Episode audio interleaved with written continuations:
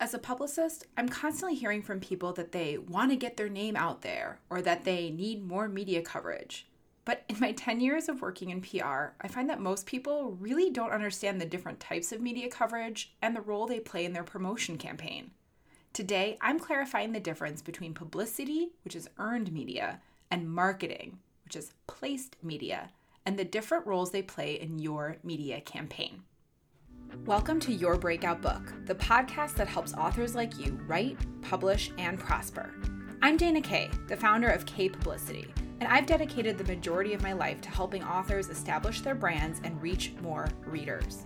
I believe that every author, regardless of genre and publishing path, has the ability to cultivate an engaged community of readers, increase their sales, and have a thriving writing career. If you're new here, this first mini season is meant to be consumed in order. So if you haven't done so already, please go back and listen to the previous episodes. We'll be here when you're ready. Before readers can buy your book, they have to actually hear about it. But how can people, outside of your current circle of friends, family, and fans, learn about your book? This is where a PR campaign comes in. PR, or public relations, by definition, is how the public relates to you and your brand. The goal of your book PR campaign is to push your brand, who you are and what you write, into the public eye in a memorable and favorable way. This effort will, ideally, translate into sales.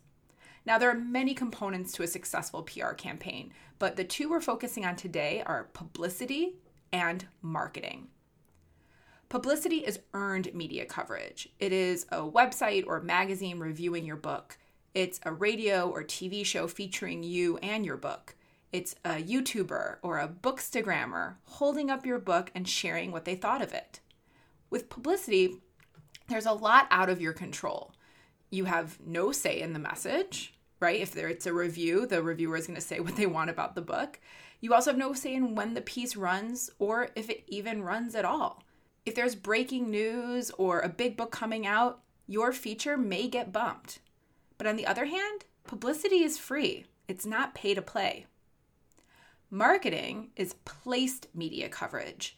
It's a Facebook ad, a billboard, or a sponsored Instagram post. Marketing is collecting email addresses and sending a monthly newsletter, or growing your following on Facebook and posting content about you and your book. It's a partnership with a YouTuber to feature your book and a series of interviews with you. You can control the message and when it runs, but oftentimes it costs money. If you're still confused, think of it like this if the author or publisher controls the message, then it's marketing. If it's someone else talking about the author or the book, and the publisher and author don't control the message, then it's publicity. There are advantages to both. Publicity is free, and it holds more weight than marketing and advertising. People trust publicity more because the brand isn't controlling the message. But since marketing empowers you to control the message, it can be easier to maintain consistency in that message. And while earned media holds no guarantees, there can be a breaking news item that bumps your segment or magazine feature. Paid media holds a guarantee that it will run. In the most effective PR campaigns, earned media and paid media work hand in hand. Positive reviews or engaging podcast interviews are great for reaching a new audience. But if you don't also share that coverage on social media or use it in marketing materials, then you won't reach the widest possible audience. Having a strong social media presence can expand your name recognition and increase the likelihood that media outlets will cover you.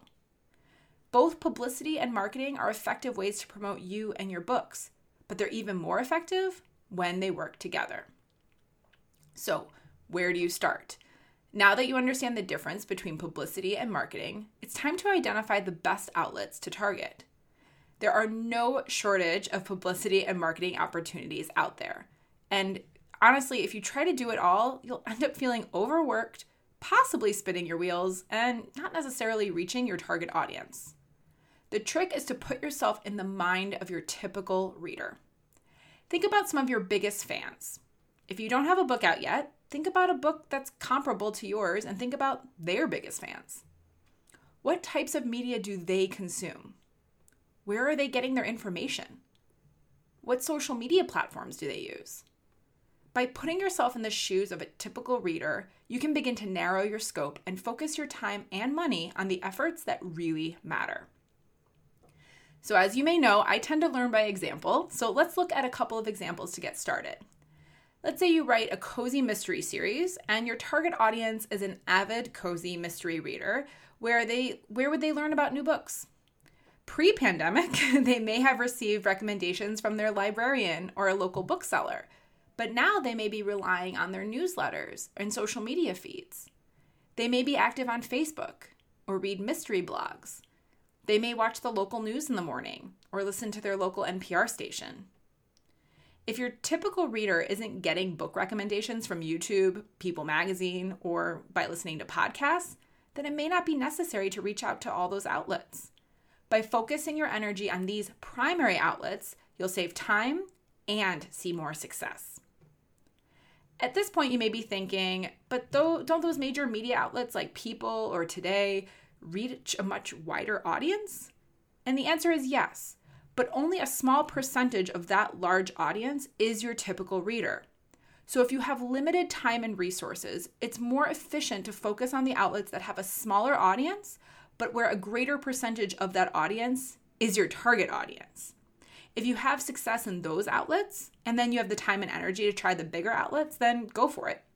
But chances are, after you're finished pitching your media list, writing newsletters, and building a social media following, you may not have a lot of energy left over. Here's another example, a nonfiction example. Let's say your typical reader is a CEO or other high level person in corporate. Their time is limited, but they're also committed to their professional development. So they're probably not reading the book sections of the newspapers, but they are reading the business sections of those newspapers. And that's where you'll need to meet them. They're also likely active on LinkedIn and may be open to a book suggestions from one of their trusted connections. They may be watching the morning news or listening to career and business podcasts on their morning run. They may subscribe to certain workplace blogs or newsletters. You see how the two PR campaigns are totally different? It's because each is tailored to the ideal audience of the book that both campaigns will reach readers and lead to an increase in sales. Begin by making a list of all the outlets your typical reader consumes. This can include news outlets, social media platforms, listservs, and so on. Go a step further and specify which areas of those outlets they engage with. For example, cookbook buyers will read the food section of the newspapers but may not pay attention to the book section. Once you have that list, determine the best way to be featured in that outlet. If you're looking at a newspaper, is the best place a review in the book section or an op ed in the editorial section? Or maybe an excerpt of that cookbook in the food section? If you're looking at a social media platform, is your typical reader more likely to watch a video read an article, engage in a group. Go through each outlet and start getting specific on the best way to approach. Once you have that list, take a look at how many of these fall into publicity and how many are considered marketing. Ideally, you should have an even mix of both. If you don't, consider ways you can expand on one media outlet. Perhaps in addition to an op ed, you will also seek a feature in the newspaper's weekly newsletter or on a podcast. If your readers are active on Instagram, maybe you reach out to bookstagrammers to feature your book in addition to growing your own Instagram following. Take a second pass at your list and identify areas to expand on or approach differently. At this point, you have a solid PR plan You've identified multiple ways to reach your target audience using a combination of publicity and marketing. High five. The next step is to create a calendar for your outreach and begin to execute. I recommend taking it one step at a time. Start with the initiatives that require the most lead time monthly magazines, popular podcasts, and so on. Then move on to the outlets that don't require as much lead time, like daily radio shows, blogs, and so forth. When it comes to growing your own online following, you'll want to do this in tandem with your publicity outreach. It can take months, even years, to grow a large and engaged following. So, if utilizing email marketing and social media is on your PR plan, then I recommend beginning that sooner rather than later.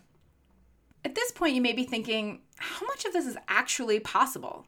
It's easy for a veteran publicist like me to say, go out and pitch media. But can authors actually secure media coverage, advertisements, and marketing placements for themselves? The answer is a resounding yes. There is no magic to what I or any of my fellow publicists do. We simply do the research, find an angle that will appeal to both the media outlet and the readers, and write a tailored pitch that demonstrates how working with us will benefit both parties. Here's what we don't do we do not write canned or form letter emails. We don't send dozens of follow up emails in a short amount of time. We don't badger people over the phone. In short, we act like professionals, and you can too. That being said, I understand the desire to be given a step by step process and eliminate any guesswork. And that's why I started Your Breakout Book to help authors streamline their promotion process and take the guesswork out of PR. As a Your Breakout Book member, you'll receive access to templated emails and press materials that have proven to be successful. Think of it like media relations Mad Libs. You download the editable PDF and fill in the blanks with your book, your hook, and so on. There's also trainings and calendar templates to help you map out your PR campaign, pitch media, and grow your online following. Now, I want to be clear you can do this all on your own. I mean, I certainly did. But if you want to be walked through the step by step process with a veteran publicist and a community of savvy authors behind you, then I encourage you to become a member of your breakout book visit kayepublicity.com slash your breakout book for more info. That's K-A-Y-E publicity.com slash your breakout book. And be sure to listen to the next episode where we'll focus on community outreach. Yes, even during a pandemic, you can still connect with bookstores, libraries, and other community partners. Hit subscribe where you're currently listening to this podcast so you never miss an episode. Thanks for listening, and I'll see you next time.